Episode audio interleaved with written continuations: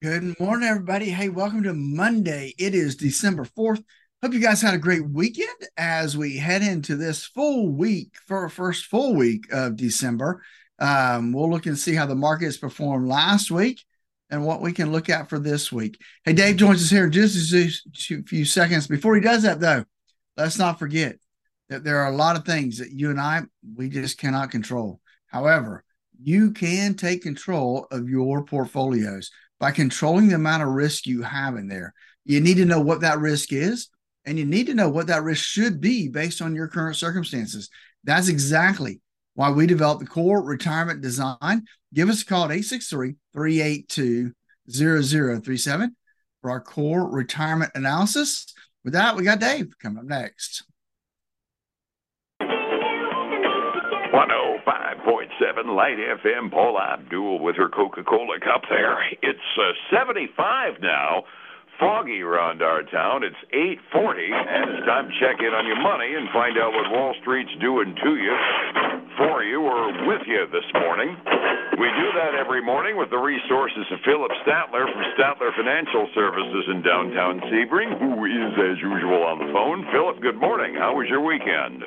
Hey, good morning, Dave. Hey, it's a good weekend this weekend. Uh, you know, FSU won on Saturday. However, Sunday was a little disappointing, right? They got left out of the national championship uh, run, but uh, when those rankings came out, I was going to say I thought I might have heard you cuss for the first time in our long association.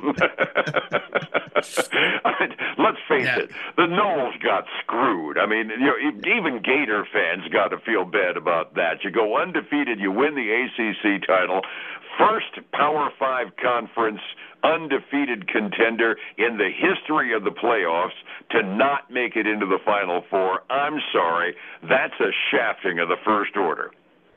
Yeah, yeah, my... I, I, agree, and it's hard to believe that you know you, you, hate to make history that way, right? You'd like to make it a uh, different yeah. way.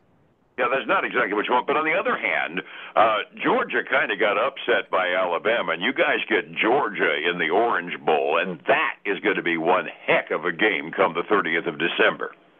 That it will be. That it will be. Yep. That will, uh, you know, if we can pull that one off, that'll have people shaking their heads.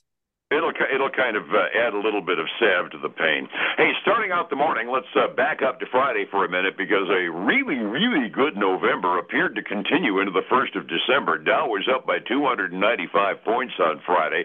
S&P was up by 27. Nasdaq was up by 79. I mean, everything's coming up roses all of a sudden. And I got a listing of the uh, biggest months in the history of the Standard and Poor's 500.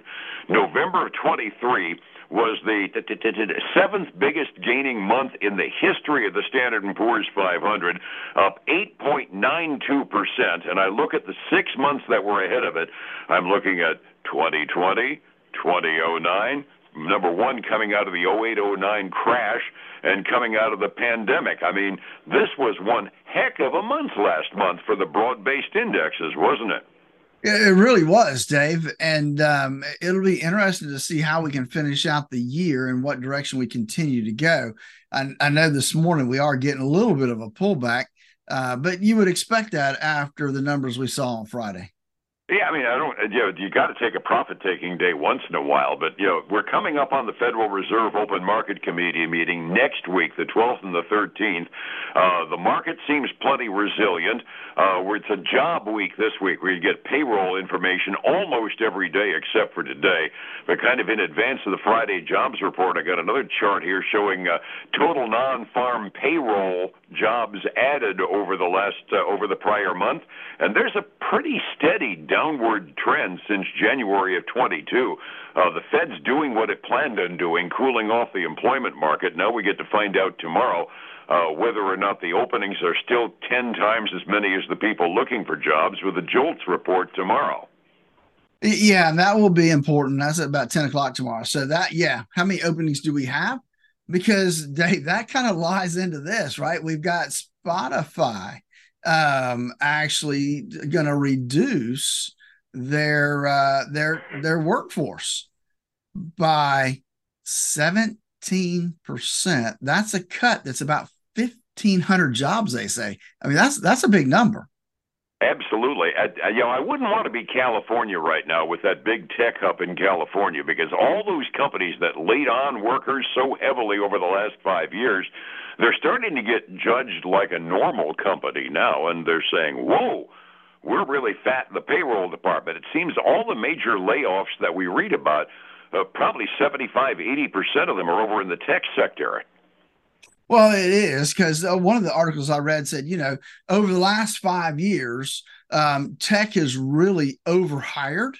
And now they're figuring that out when they start looking at their bottom line and what people are doing.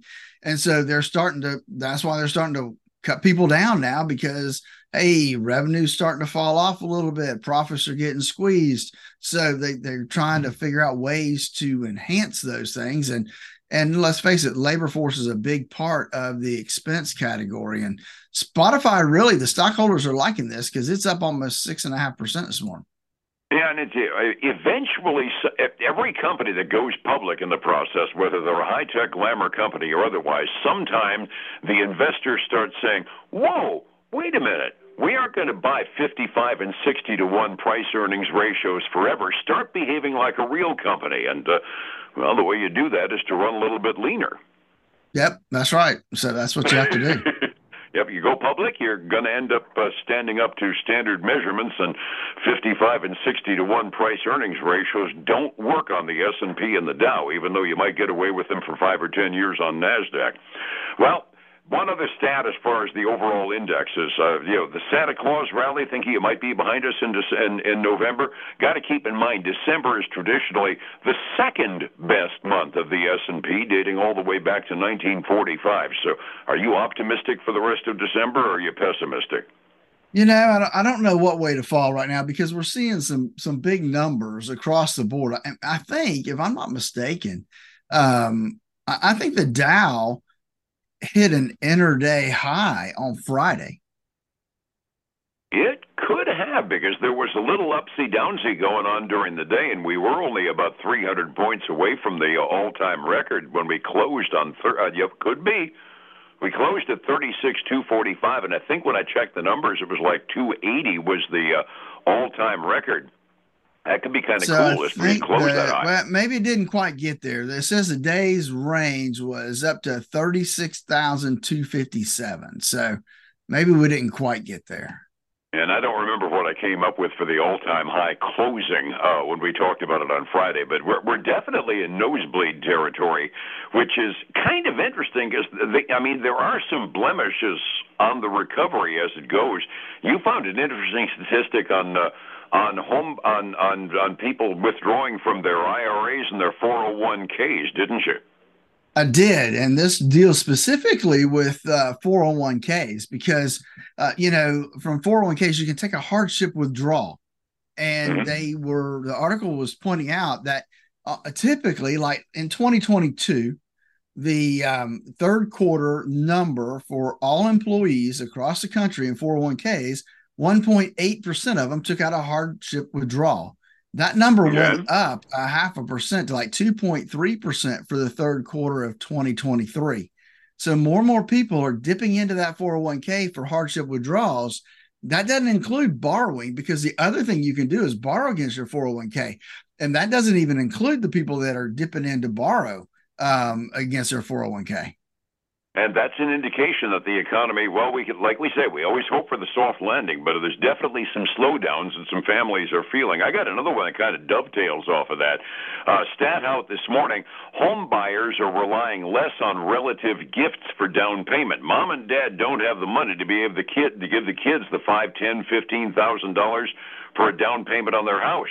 They're saying that in today's housing market, and we'll get another mortgage report out midweek this week, today's market is mostly made up of high income buyers that are more self sufficient, and that partially explains why we've been kind of an anomaly over here in Highlands County because we got so many retirement people and people taking equity out of homes they've sold on the coast moving in here. They've got the down payment, but in the traditional market structure, that first time home buyer very often is getting money as a gift from mommy and daddy, and evidently mommy and daddy don't have it anymore. Yep, and that's that's a your good point. And specifically, you you've seen that, right? We've seen people that that just can't afford the down payments anymore, and and and so that becomes a problem when we start Absolutely. start trying to buy a new house. So we're, we're in one of those doldrum weeks that people can't tell. On Monday, we're ruminating about all the reports that come out over the weekend that are worth talking about. There aren't very many earnings due out this week because we're pretty much at the end of earnings season. But it's going to be a fairly busy week in terms of reports. A little later on today, we're going to get a factory order report. They're expecting factory orders in this country to go down by 2.7% this month over prior figures. Tomorrow we get that job openings report we were talking about. Mortgage applications on Wednesday in the private sector, employment out of ADP. Thursday we're going to get the uh, the bookend to the job openings number we get tomorrow. We get the job cuts year over year and the initial jobless claims. And then on Friday, because of the way the month started, we're going to get that fabled national unemployment rate. So there's a lot of junk going on this week. This is pretty much the one really quiet day out of the week. It, it is, and let's talk about the S and P 500 for a minute, Dave, because it's a changing yeah. again. Um, Yep, yep. I'm I'm leading here and saying that uh, three companies are going to be replaced. There are Sealed Air, Alaskan Air Group, and Solar Technology Techni- SolarEdge Technologies are all going to be kicked out of the S and P 500 and they're bringing in companies get a solar companies getting thrown out. I thought they were the growth industry that was going to go crazy. Yeah, you know that's what yeah. happens sometimes. And now we're going to have Uber Technologies comes in, Jabil comes in, and Builders FirstSource comes into the S and P 500. I, I just I still remain amazed that a rideshare company like Uber got big enough to be a Standard and Poor's 500 company. yeah, Yep. So that's longer, pushing some of those up. But yeah. The longer I live, the less I know for sure. I never would have put a plug nickel on that being a business idea that would have worked.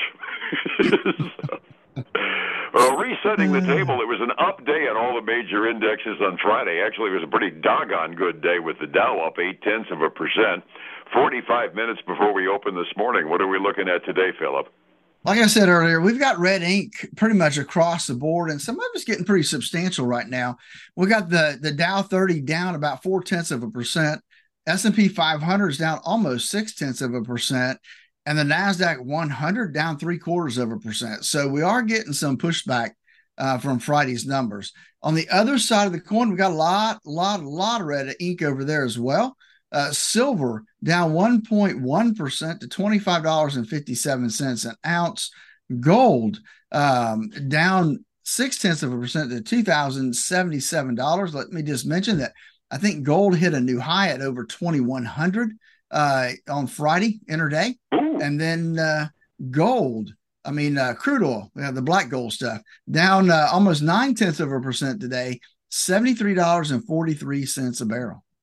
That's good for the gas pumps anyway. You can probably guess that the thing with the crude oil comes out of uh, pessimism for the China's economy because as I look at the foreign markets, uh, the Asian rim, most of them were up except for the mainland Chinese, the Hong Kong, and the, uh, let's see, the Shenzhen composite as well on the mainland China. They're off considerably. The rest of the Asian rim mostly up.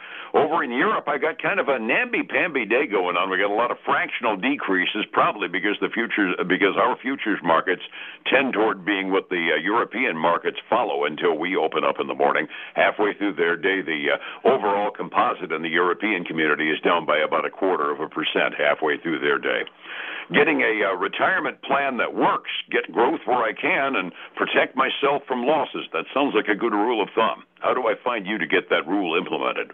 Exactly, Dave. That's why we create the core retirement design to help folks design the retirement they always dreamed of. Give us a call, 863 382 0037 to schedule your core retirement analysis. And then join us this weekend for the Statler Financial Radio Show, 6 a.m. and noon on Saturday, 10 a.m. Sunday morning on Highlands News Talk 730 and 95.3 FM. And back again tomorrow with more information about what's likely to happen to your money tomorrow. Phillip, thank you. I thank you so much, and you have a good day, all right? All right. Talk to you tomorrow. Be well. It's 105.7 Light FM and Statler Financial Services, Phillip Statler. You can't. Hey, folks, again, I want to thank you for joining us today. Join us again tomorrow, same time, same place. Until then, have a great day. Bye now.